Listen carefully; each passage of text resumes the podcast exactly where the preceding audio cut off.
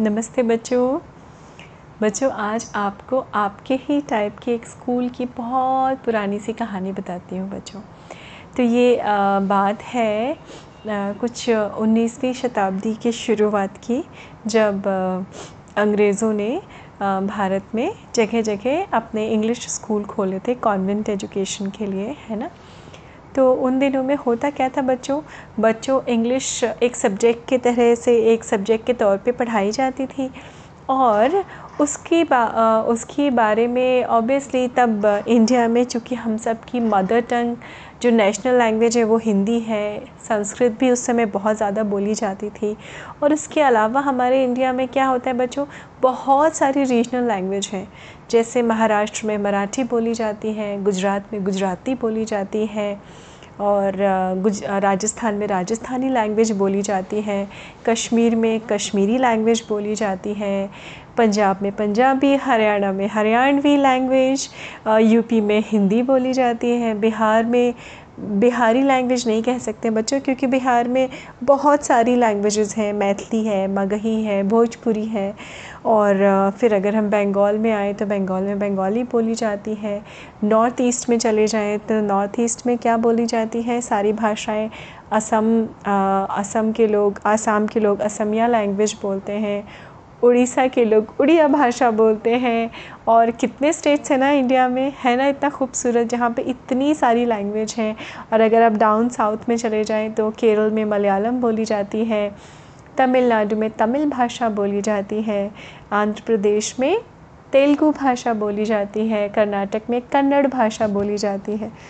ओह तो देखिए कितनी सारी भाषाएँ हमारे हिंदुस्तान में बोली जाती हैं। खैर, ये जो हमारी कहानी है, ये कहानी है गुजरात के एक प्रांत की, छोटे से गाँव की, जहाँ पे एक शहर था, जहाँ पर एक अल्फ्रेड हाई स्कूल नाम से एक स्कूल खोला था। अब उस स्कूल में सारे बच्चे, जो बड़ा सा प्लेग्राउंड हुआ करता था, बड़ी धमा चौकड़ी मचाते थे बच्चे, जैसे आप सब भी मचाते होंगे ना, खूब मस्ती करते हैं, खेलते हैं, कूदते हैं। उसी तरह से एक दोपहर थी, जब बच्चे खूब खेल कूद रहे थे और अचानक जो है उनकी नज़र पड़ी कि कोई फिरंगी आदमी फिरंगी आदमी मतलब अंग्रेज़ उस समय का। वो एक कार से उतरा और जल्दी जल्दी कदम बढ़ाता हुआ स्कूल की तरफ़ आ रहा था और वो काफ़ी अच्छी स्पीड से चल रहा था और उसके पीछे पीछे एक हिंदुस्तानी आदमी जो है वो छतरी लेके पीछे पीछे चल रहा था ताकि उसको धूप से प्रोटेक्ट कर सके, बचा सके। और ये साफ़ दिखाई पड़ रहा था बच्चों की, जो फिरंगी आदमी था, जो अंग्रेज़ था, वो कोई ऑफिसर टाइप का लग रहा था देखने में, जिसको देख के लग रहा था कि उसका बड़ा रौब रुतबा है, हैं? तो वो सारे बच्चे अपना खेलना कूदना छोड़ के उसको गौर से देखने लगे। देखने लगे कैसे उसकी स्पीड इतनी ज़्यादा थी। उसके पीछे जो आदमी छतरी लेके चल रहा था, वो बेचारा ना चाह के भी जल्दी जल्दी दौड़ दौड़ के उसके सर पे छतरी, फिरंगे आदमी के सर पे छतरी रखने की कोशिश कर रहा था ताकि वो छाया में रहे। और वो जो फिरंगी आदमी था, धड़धड़ाते हुए प्रिंसिपल के कैबिन में रूम में चला गया। अब सारे बच्चों ने कहा, लगता है कोई बड़ा स्पेशल आदमी आया है आज। है ना? ये सोच के फिर बच्चों ने कहा देखा देखा जाएगा बच्चे। फिर अपने खेल में जुट गए। अब वो उनका क्या था? उनका लंच का टाइम था बच्चों। लंच के टाइम में बच्चे जल्दी जल्दी खाना खाते हैं। हम सब ऐसे ही करते थे। एंड आई एम श्योर आप लोग भी आज भी ऐसा ही करते होंगे। जल्दी जल्दी खाना खाओ, फिर खूब खेलो। इससे पहले कि बेल बजे और हमारे रिसर्स का टाइम ख़त्म हो जाए, हम अपनी क्लास में पहुँच जाएँ दोबारा पढ़ाई करने के लिए। जल्दी जल्दी भाई, खेल लो जितना खेल सकते हैं जी भर के। तो ऐसे ही कुछ हुआ, लेकिन रिसेस में बहुत टाइम बाकी था और उससे पहले ही बेल बज गई घंट तब बेल नहीं बजती, बजे तब घंटा बजता था, टन टन टन टन टन। अब सारे बच्चे बड़े हैरान कि हाय, आज तो हमें टाइम ही नहीं मिला खेलने का। बहरहाल घंटा बज गया था तो बच्चों को स्कूल के ग्राउंड से निकल के अपने अपनी क्लास में जाना था। सब अपने अपनी क्लास में जाके पहुँच गए। अभी जो है, जो फिरंगी आदमी आया था, वो था कौन बच्चों आपको पता है? Mister Jacob. मिस्टर जैकब थे जो कि एजुकेशन इंस्पेक्टर थे। उस ज़माने में हमेशा एक एजुकेशन इंस्पेक्टर हुआ करते थे बच्चों, जो आके स्कूल में क्या करते थे? सरप्राइज़ विज़िट करते थे। और स्कूल के सरप्राइज़ विज़िट में किसी भी स्कूल में चले जाते थे, उनका काम ही ये होता था। और फिर बच्चों का टेस्ट लेते थे, सरप्राइज़ टेस्ट एकदम, जिसमें वो ये पता कर सकें कि एक्चुअल में बच्चों को कैसे पढ़ाया जा रहा है, उनकी पढ़ाई लिखाई चल कैसी रही है, टीचर्स कितना ध्यान दे रहे हैं कैसी पढ़ाई, उसके हिसाब से वो स्कूल का एक क्या बना के देते थे, रिपोर्ट बना के गवर्नमेंट को देते थे कि हाँ भाई ये स्कूल अच्छा है, ये स्कूल ठीक नहीं है यहाँ पढ़ाई अच्छी होती है और इस पढ़ाई का वो अंदाज़ा कैसे लगा सकते हैं? उनको बच्चों का सरप्राइज़ टेस्ट लेना होता है, क्योंकि वही तो डायरेक्ट तरीका होता है पता करने का कि कौन से स्कूल में बच्चों की कितनी अच्छी पढ़ाई हो रही है। अब पता है बच्चों, इस पूरे प्रोसेस में स्कूल की रेपुटेशन भी दांव पे लगी होती थी और स्कूल से ज़्यादा प्रिंसिपल की और टीचर की। क्योंकि डायरेक्टली अगर बच्चे फ़ेल हो गए, बच्चे कोई टेस्ट में पास नहीं हो पाए, जो एजुकेशन इंस्पेक्टर लेते हैं सरप्राइज़ टेस्ट तो स्कूल स्कूल को भी क्या पड़ती है? डांट पड़ती है प्रिंसिपल को डांट पड़ती है और उनकी जो ग्रांट होती थी उस समय में गवर्नमेंट की तरफ़ से वो कम कर दी जाती है। ग्रांट मतलब जो सुख सुविधाएँ या जो एक्स्ट्रा पैसे या डोनेशन दिया जाता था स्कूल को वो भी कम हो जाता था। तो हर चीज़ देखिए बच्चे को रिलेटेड थी। अब ये इंस्पेक्टर आया और तो प्रिंसिपल के चेहरे पे भी थोड़ी सी जो है वो बारह बजे हुए थे और प्रिंसिपल उनके साथ में चलते चले आ रहे थे। तो मिस्टर जैकब आगे आगे और मिस प्रिंसिपल जो है उनके बगल में, उनके कदम से कदम मिलाते हुए चले आ रहे थे और वो हर एक क्लास के सामने जा रहे थे और देख रहे थे, रुक रहे थे, फिर आगे चल रहे थे, फिर देख रहे थे, रुक रहे थे, फिर आगे चल रहे थे और चलते चलते वो फिफ्थ क्लास के पास आए और उसमें अचानक घुस गए। वहाँ सारे बच्चे एकदम शांत बैठ गए और उन्होंने बोला hello kids it's time for your test सारे बच्चे ने प्रिंसिपल ने बोला, चलो बच्चे खड़े हो जाओ, सबको ये हम, ये मिस्टर जैकब है, ये आप सबका टेस्ट लेंगे. तो सारे बच्चों ने खड़े होकर उनका अभिवादन किया। हेलो सर ऐसे बोला और उन्होंने बिठाया, ठीक है ठीक है it's okay it's okay sit sit sit I will take your exam today so so, सारे बच्चे बेचारे भी परेशान और बच्चों से ज़्यादा वहाँ की टीचर और वहाँ का प्रिंसिपल परेशान स्कूल का अल्फ्रेड स्कूल का।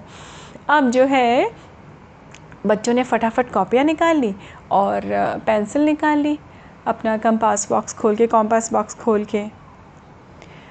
तो मिस्टर जैकब बोले not today I will give you all some spelling some words to write okay do you get that सारे बच्चों ने हाँ में मुंडी हिलाई।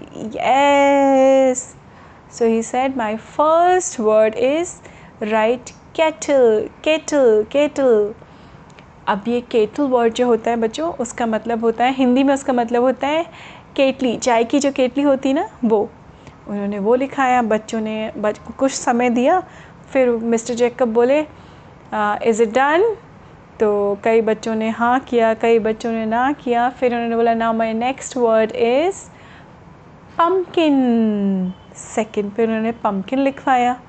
अब प्रिंसिपल जो है he was just taking round उनके अंदर खलबली मच रही थी कि बच्चे कहीं गलत स्पेलिंग ना लिख दें तो हमारे स्कूल में तो आफत आ जाएगी, है ना? तो उन्होंने फिर थर्ड वर्ड दिया।